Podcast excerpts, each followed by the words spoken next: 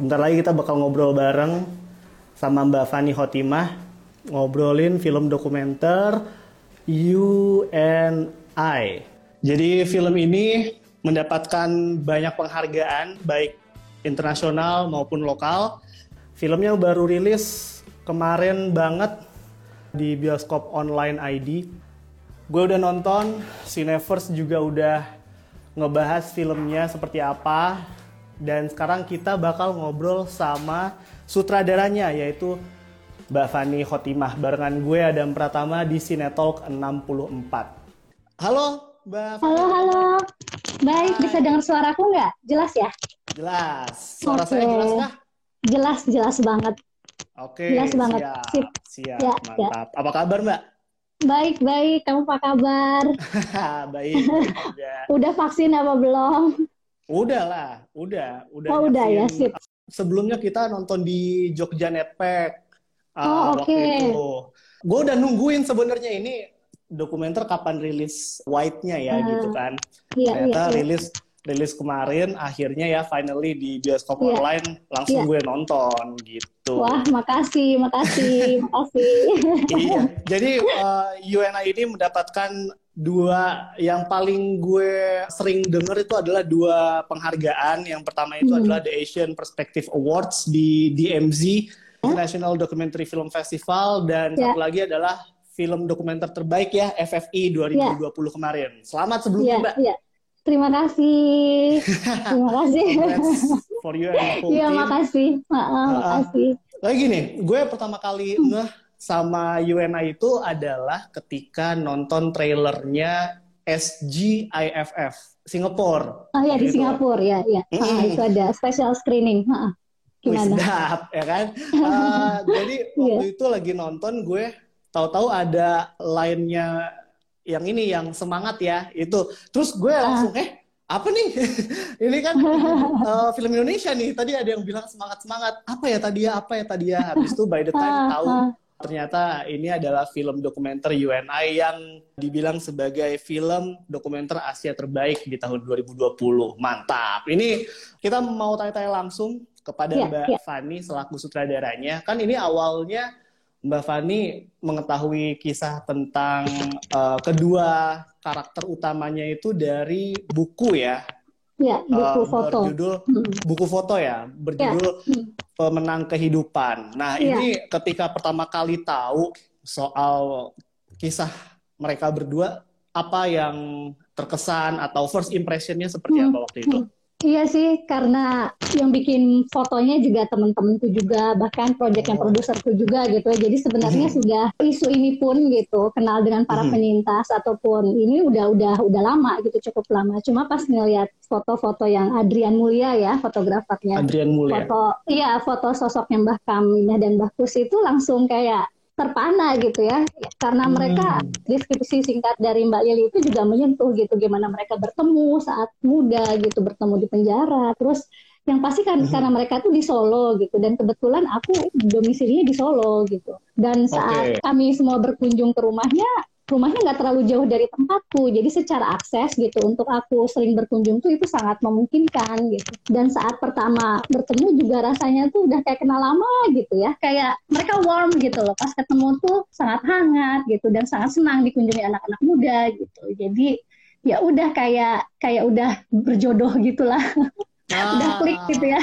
Dari pertama kali terus ya udah sering berkunjung sebenarnya sih nggak berniat juga di, dari awal tuh untuk bikin film gitu. Apalagi aku kan nggak punya background juga sebagai sutradara gitu ya belum pernah hmm. gitu.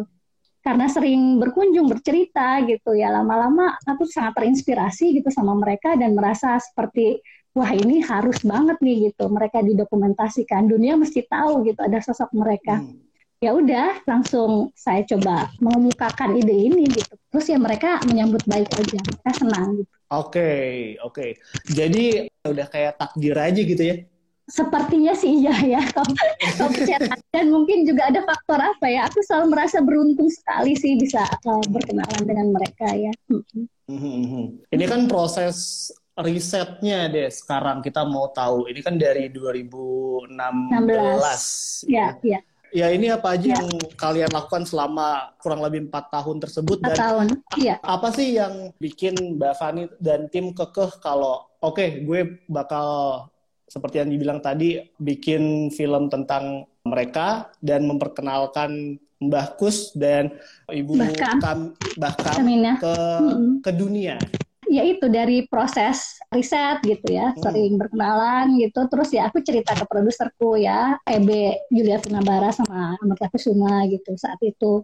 Karena mereka juga punya proyek-proyek foto pemenang kehidupan, musim rekoleksi gitu. Mereka konsisten ya di isu itu tentang kemanusiaan gitu. Terus ya udah aku share kayak sepertinya sih aku bisa nih gitu untuk mulai riset dan bikin film ini gitu ya. Mereka senang karena karya direspon karya gitu ya. Dan juga selain dari di luar film gitu karena punya proyek kayak sayang simbah ya kita mengunjungi para penyintas untuk berbagi cerita gitu atau berbagi apa pun hmm. gitu ya.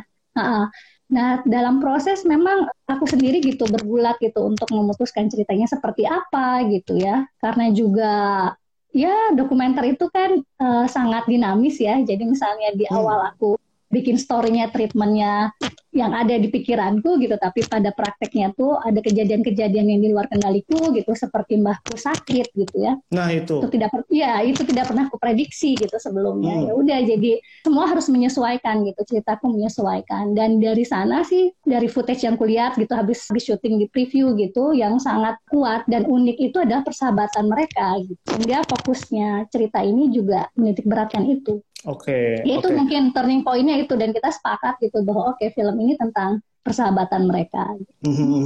Nah ini juga walaupun ada soal persahabatan yang diangkatkan, hmm. ada juga poin yang bisa dibilang kayak sensitif gitu ya Mbak ya soal ya. masa lalu lah gitu. Nah gimana Mbak Fani itu menyimbangkan dua hal ini di dalam hmm. filmnya seperti yang waktu itu sempat saya lihat tuh irisannya lah gitu ya. ya, ya Dan ya. juga ya. waktu itu bilangnya seperti apa ke Mbah Kam sama Mbak Kus itu kalau ini juga akan membahas atau menyinggung hal-hal yang mungkin bagi mereka berdua bukan mungkin lagi memang tidak mengenakan di masa lalu gitu.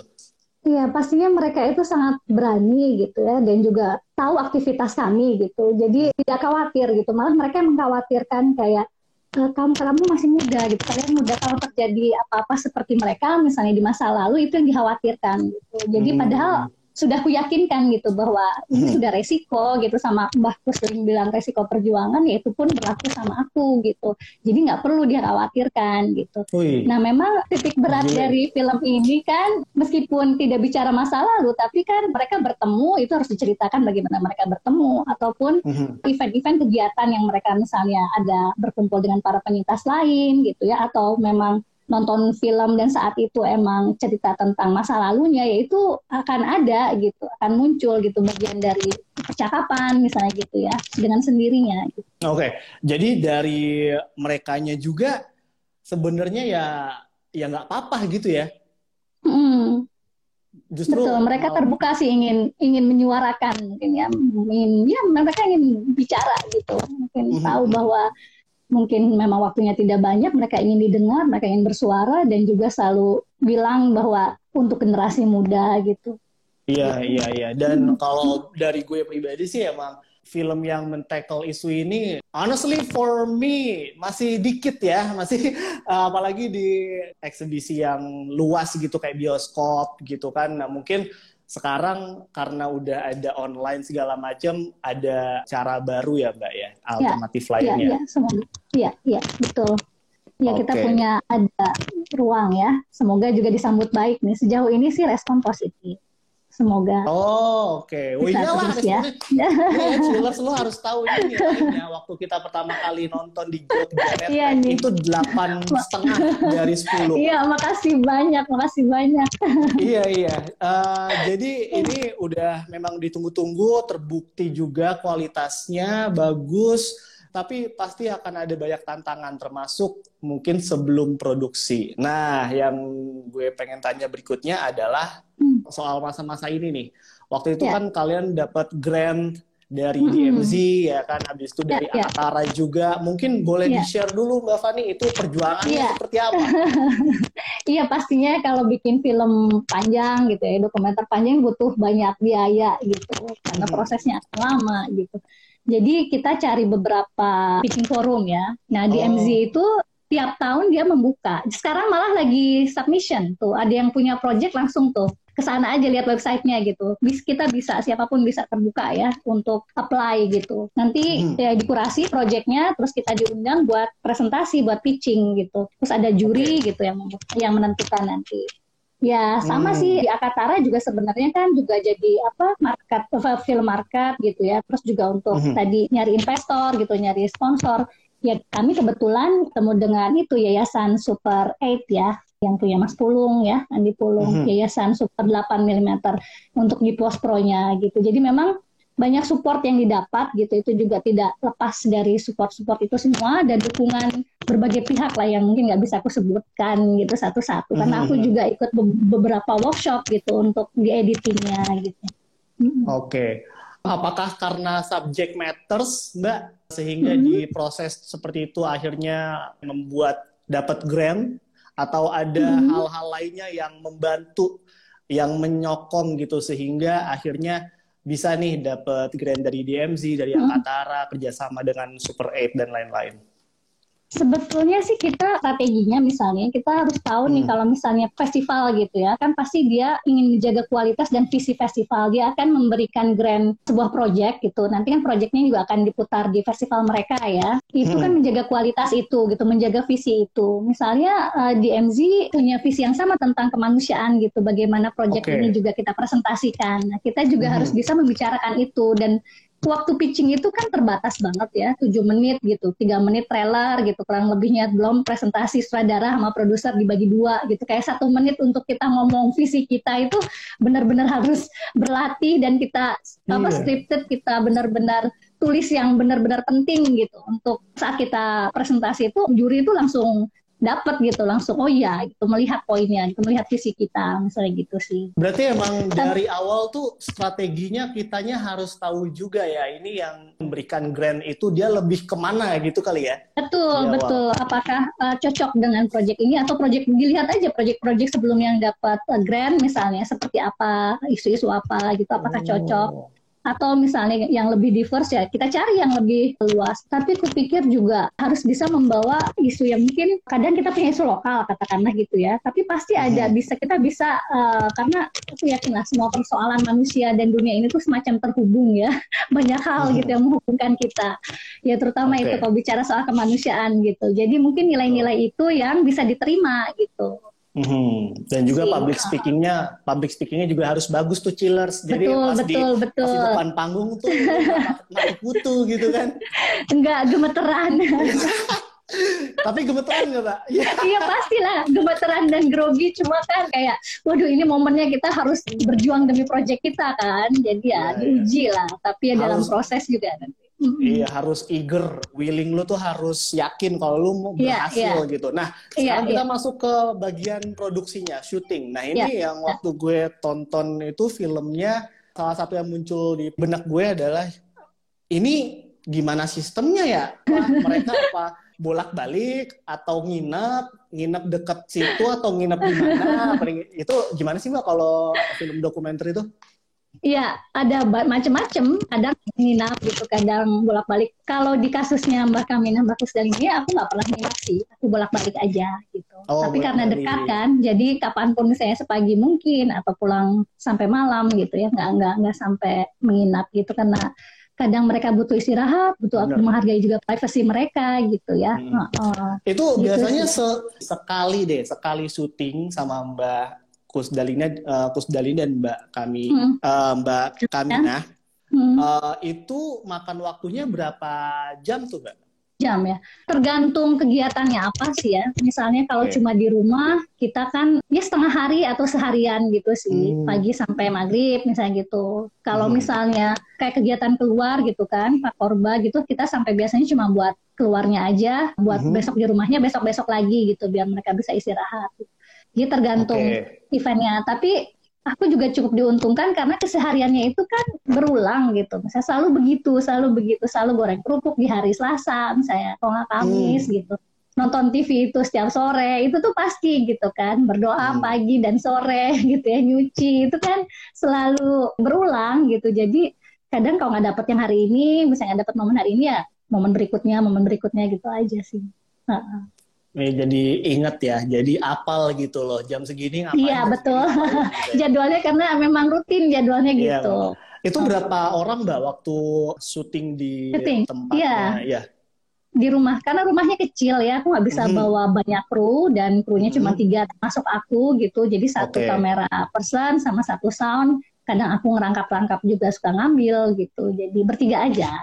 Oh, Formasinya sama begitu. Iya. Dan, dan itu spend waktunya untuk ambil gambar dari awal sampai akhir adalah berapa lama tuh? Ya dua tahun kurang lebih ya bolak-balik terus. Dua tahun dari ya? Oh, tahun dua pertama tahun. ya dua tahun. Hmm. Jadi okay. tapi nggak syuting setiap hari ya, gitu. Hmm. Jadi ada, uh, ya ada aku agendakan bulan ya? ini berapa hari betul. Tapi kan dari 2016, 2017, terus terakhir pas setelah pergi Mbak Kus, yang bahkan sebenarnya banyak syuting juga cuma ya menemani aja sih. Mhm. menemani Mbak Kam. Ya ya nah ini juga yang gue pikirin sih ketika hmm. nonton filmnya ya.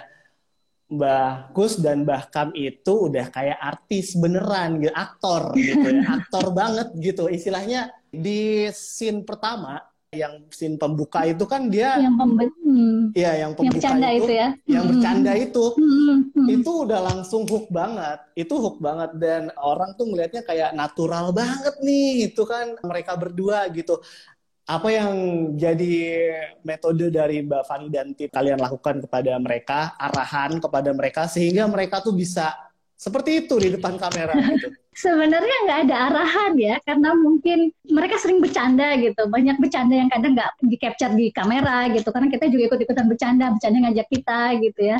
Mm-hmm. jadi dan kegiatan nonton foto itu juga berulang karena kan um, untuk mengingatkan Mbah Kus yang demensia gitu. Jadi kadang yeah. kalau misalnya Mbah Kus ah, Mbah kamu suka nunjukin foto-fotonya. Nah itu ya memang momen-momen seperti itu tuh gitu. Dan mungkin itu salah satu yang kami bisa momen ajaib ya.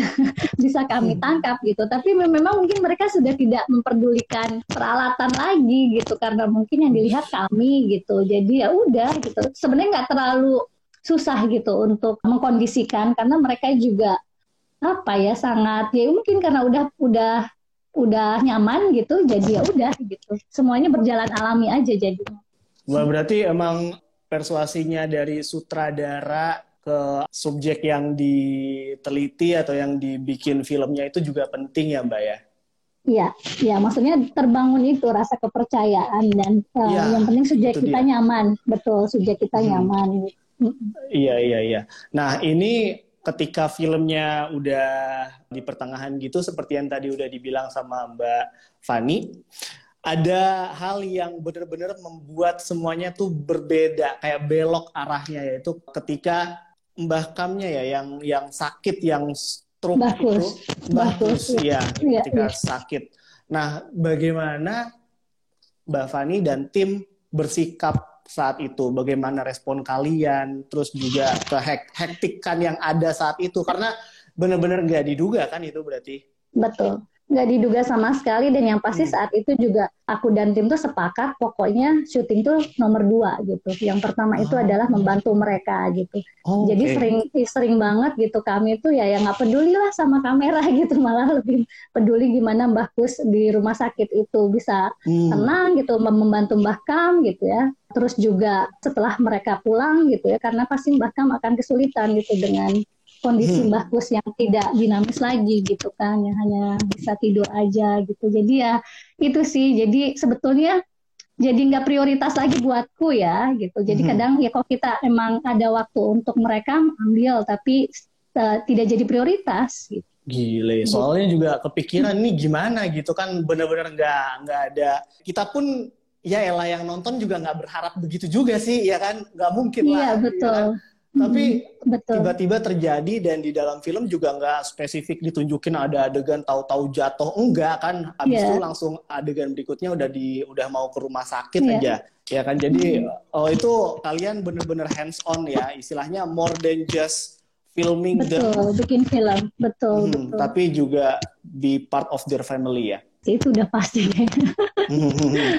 ya, uh, ini kalau udah menjadi part of family dari Mbak Mbah Kam dan Mbah Kus juga tentu pasti ada banyak hal yang kalian nggak bisa dilupain atau yang kalian pelajari selama bareng yeah, mereka. Yeah uh, boleh di-share ke kami nih, ke Chillers dan juga yang nonton, apa hmm. aja yang hal-hal yang nggak bakal kalian lupain dari sosok mereka berdua? Iya itu, yang pasti sih mereka itu sangat cerdas gitu ya, aku lihat ya, sangat berani gitu ya, dan pasti hmm. punya punya prinsip gitu ya. Hmm. Makanya Mbah Kam selalu bilang ya ini resiko perjuangan makanya kami tidak menikah gitu. Ini resiko perjuangan kami tidak ingin melibatkan orang lain lagi gitu. Dalam hidup kami yang mana cukup traumatis kan? Karena mereka selalu berpikir mungkin keadaan akan berbalik lagi gitu. Jadi mereka tuh selalu waspada gitu ya. Hmm. jadi hal itu dan yang mereka tidak gentar itu ya prinsip-prinsip hal karakter gitu yang aku pelajari gitu. Bagaimana misalnya aku sekarang berjuang sama teman-teman gitu benar-benar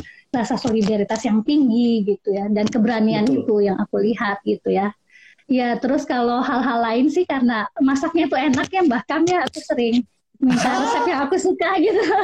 karena dulu ke warung makan gitu kayak acarnya tuh enak banget ya bahkan acarnya apa nih ajarin oh pakai ini pakai ini kadang kita ya gitulah hmm. ya makan-makan bareng masak bareng gitu.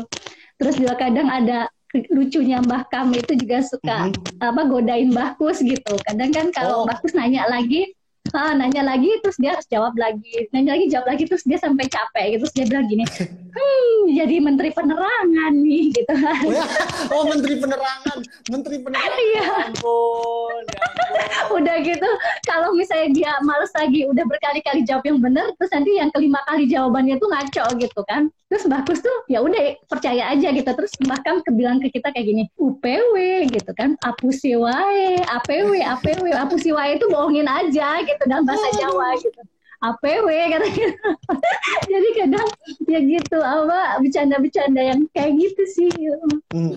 oke okay. dan dan beruntungnya bercandanya Mbak Kus dan Mbak Kam itu ada di scene pertama itu karena yeah, menurut gue yeah. uh, apa sense-nya tuh ada di situ juga gitu jadi beruntung yeah, lah yeah. jadi kan kelihatan yeah. banget kalau mereka tuh uh, santai friendly yeah, yeah, ya iya. berarti ya betul friendly dan gimana kedekatan hubungan mereka ya memang itu scene yang aku, aku pilih gitu aku pikir bisa mewakili semua karena ada beberapa juga tapi kan di luar konteks gitu kadang kesulitannya kan gimana kita harus uh, menghubungkan itu ya gitu. hmm.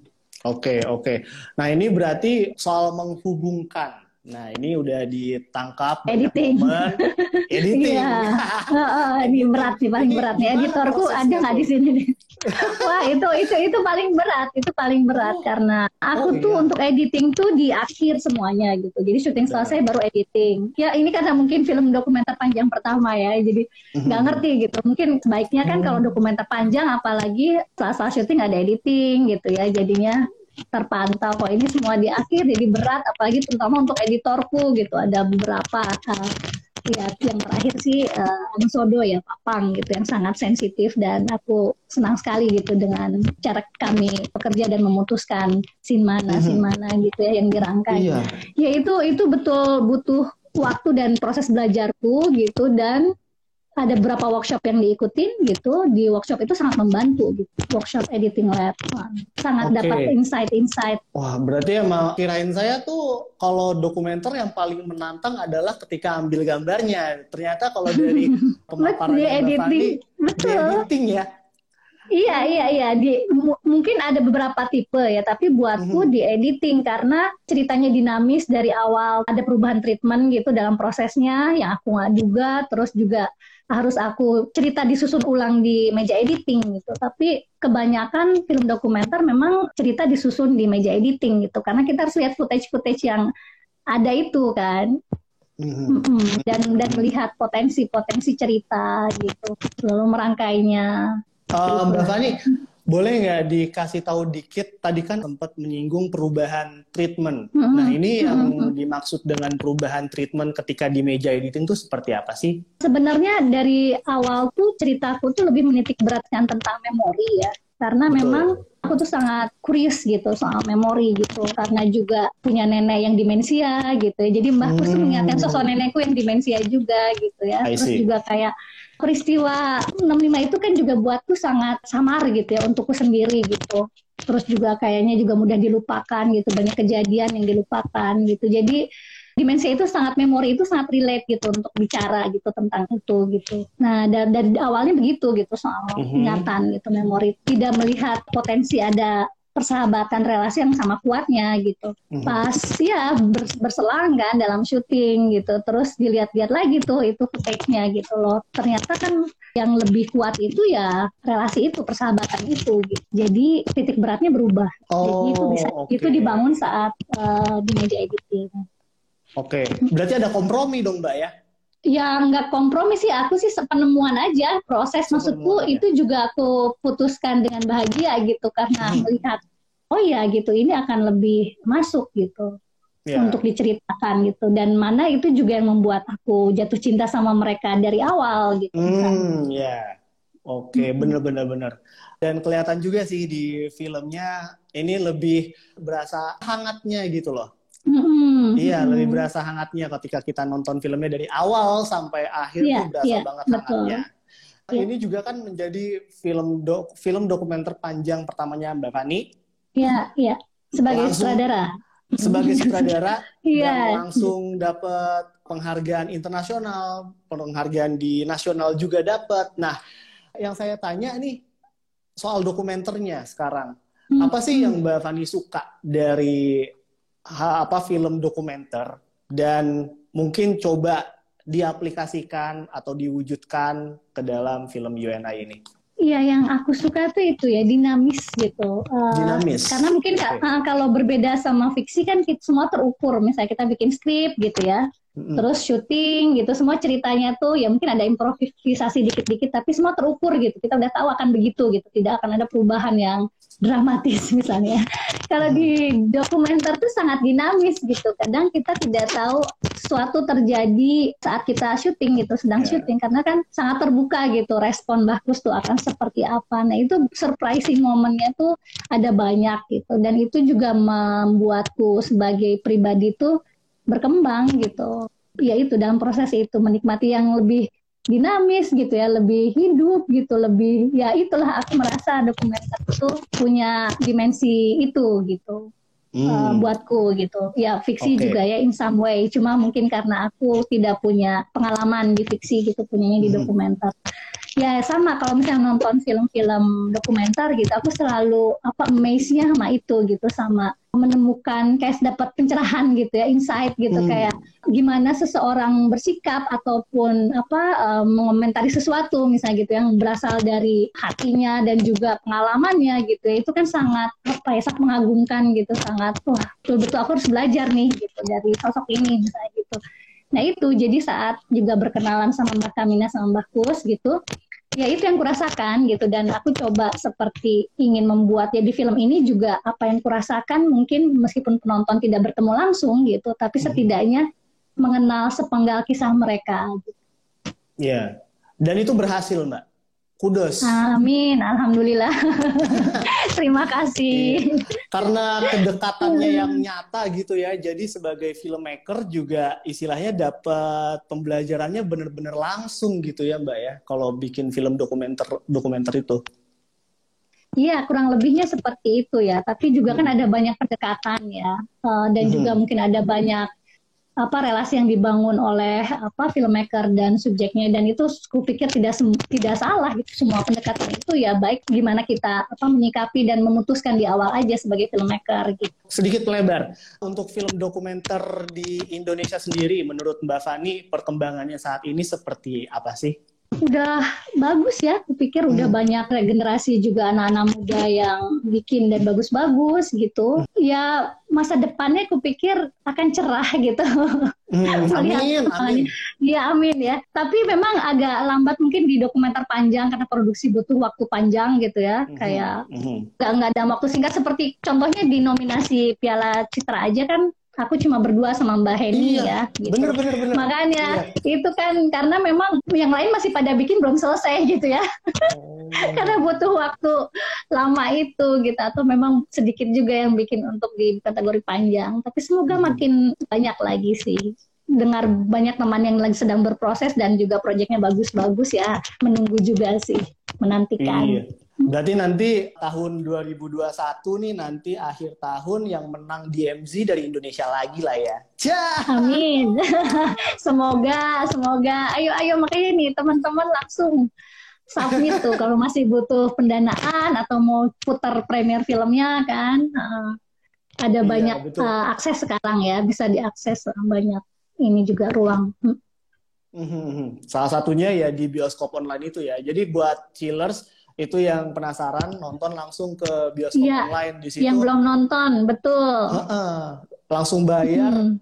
Kemarin gue bayarnya cuma dua belas ribu, jadi uh, iya. terjangkau, mudah. Sama pajak ya? Uh, itu udah sama pajak dua belas ribu. Iya sudah sama pajak, pajak terjangkau. Kalau nggak sama pajak sepuluh ribu, jadi udah iya, murah, iya. mudah. Ada aplikasinya, lo langsung aja ke sana deh. Ini kalau dari Mbak Fani sendiri, kalau dari Mbak Fani sendiri melihat peluang ke depan soal uh, eksebisi, eksebisi film hmm. uh, di film-film Indonesia khususnya, hmm. karena ada online segala macam nih, kira-kira hmm. se bakal seperti apa? Bakal seoptimis apa nih, Mbak? Iya optimis banget ya karena itu ya OTT juga ada banyak gitu dan itu juga hmm. membuka kesempatan untuk film-film Indonesia gitu untuk masuk ke sana gitu. Jadi hmm. akan sangat ramai lah semoga gitu ya, semakin ramai lagi gitu mau film pendek, film panjang, fiksi, dokumenter semoga sih apalagi dengan dukungan pemerintah misalnya ya lebih mm-hmm. nyata lagi gitu jadi bisa maksimal lah boleh diceritain sedikit mungkin ketika Mbak Fani pertama kali dikasih tahu UNI itu akan tayang di bioskop online tuh ceritanya seperti apa sih waktu itu Mbak? Oh ya senang banget yang pasti kan hmm. proses itu kan hmm, produser ya yang hmm. uh, prosesnya yang giling gimana pokoknya aku dikabarin yang karena banyak banget gitu setelah JAV gitu kan cuma sehari kan dulu hmm. banyak yang pengen nonton gitu dan aku pun juga kami membuat film ini juga untuk ditonton penonton Indonesia gitu ya. Betul. Jadi sangat juga menantikan gitu kapan waktu yang terbaik dan bisa dapat partner yang tepat gitu untuk memutar ini gitu. Jadi mm-hmm. excited banget senang karena banyak banget DM juga yang nanya gitu kapan mbak dirilis gitu. Iya jadinya tidak apa bisa mengabarkan kabar baik ini sama mereka gitu. Oke okay, hmm. jadi dari produsernya uh, semuanya dari sebenarnya dari produser ya dan akhirnya bisa hmm. rilis gak cuma di satu hari doang dan benar yeah. gitu waktu gue nonton di Jogja ya elah masa cuma buat film film penutup kalau nggak salah ya iya closing ya. iya iya closing ha, film film ya. penutup Aduh, kurang ngendang bos harus harus yang harus yang bisa nggak cuma hari ditonton doang. lagi tonton lagi ya iya. bisa nonton Jadi, lagi entah entah kitanya bisa nonton lagi atau hmm. kita bisa ngasih tahu orang dan hmm, ketika yeah, orangnya yeah. itu tahu di mana nontonnya? Oh di sini. Jadi yeah, yeah, uh, yeah. long lasting gitu kayak arsip lah, yeah, yeah. gitu ya. Yeah. Itu. Nah ini uh, sebelum kita menutup perjumpaan pada siang hari ini, aku mau tanya dong harapannya yeah. Mbak Fani dari film UNA ini terhadap dua hal deh. Satu soal hmm. arti persahabatan itu sendiri, dan yang kedua hmm. adalah penanganan dari kasus penyintas HAM di hmm. Indonesia. Monggo Mbak. Iya, yang pasti sih dengan film ini ya, hmm. kami berharap sih semakin banyak lagi gitu orang gitu ya yang berempati gitu kepada perjuangan para penyintas ini gitu karena hmm. mereka hidup sudah lama dengan stigma gitu ya. Jadi hmm. semoga bisa melihat sisi lain dan juga membantu kehidupan mereka sehari-hari aja gitu ya atau menemani hmm. mereka ngobrol gitu ya yang yang sederhana yang bisa kita lakukan gitu dan untuk lebih luasnya lagi ya tentunya ya berharap kepada pemerintah ya ada sebuah kebijakan gitu sehingga perjuangan para penyintas ini nyata gitu ya apa yang mereka perjuangkan soal keadilan. Oke, soal persahabatannya mungkin? Persahabatan sih Pastinya ya, mungkin aku selalu teringat gitu. Ini kok aku ingat itu aku pengen nangis. Nah, aduh, jangan dong. Iya, jangan nangis ya. Jadi ya aku selalu teringat kalau persahabatan kata-kata terakhir Mbak Kamila sama aku gitu bahwa hmm. dia bilang ya terima kasih untuk persahabatan kita. Hmm. Jadi ya itulah. Hmm. Yeah, Jadi yeah. kita harus ya menghargai apa selagi kita punya waktu gitu ya. Uh, hmm menghargai semua uh, momen yang kita punya sama orang yang kita sayang, terus juga kupikir semua cerita itu uh, berharga ya dan jangan kita lewatkan gitu untuk kita dengarkan gitu. Ya. Betul, betul. Oke deh. Thank you banget buat Mbak Fani untuk ngobrol-ngobrolnya siang hari ini. Benar-benar ngasih perspektif baru sih. Mau itu dari ceritanya, mau itu dari how to make a documentary movie yang ternyata lebih beratnya di editing ya bos. iya buatku iya. iya iya. iya. Um, pokoknya yeah. dari uh, balik kamera, dari depan kamera, thank you banget buat sharing-sharingnya. Sukses terus mbak buat ya, karirnya ke depan untuk. Terima kasih untuk film-filmnya, project-projectnya ke depan. Ke depan apakah udah boleh di kasih uh, teaser tipis-tipis uh, lagi ngerjain apa mungkin? Iya lagi riset sih, riset oh, lagi riset. panjang yang berikutnya, tapi belum bisa ditunggu aja, tunggu aja ya. Siap. ya. Terima kasih loh buat Siap. dukungannya, buat Cineverse juga sukses. selalu mendukung UNI untuk reviewnya yeah. dan ini kesempatan buat ngobrol-ngobrolnya. Iya, pokoknya buat chillers jangan lupa nonton filmnya UNI. Baru rilis banget kemarin, jadi masih fresh from the oven. Film pemenang Asian Perspective Award di DMZ International Documentary Film Festival dan juga dokumenter uh, film dokumenter terbaik di FFI 2020. Kita ketemu ya. lagi nanti di episode berikutnya. Thank you banget sekali lagi Mbak Fani ya. Sama-sama. Salam buat tim. Thank you. Uh, uh, yeah. Salam buat tim, terus juga buat yang ada di kawan-kawan media. Pokoknya buat yeah. teman-teman lah terus berkarya ya. Ya, terima kasih. Terima kasih sama-sama Mbak. Uh, dadah. Bye. Terima kasih yang udah nyimak juga. Oke, nah itu tadi ngobrol-ngobrol kita sama sutradara dari film UNI Mbak Fani Khotimah yang ternyata dia udah udah prepare lama dari tahun 2016 itu udah termasuk riset kehidupan dari Mbah Kus dan Mbah Kam.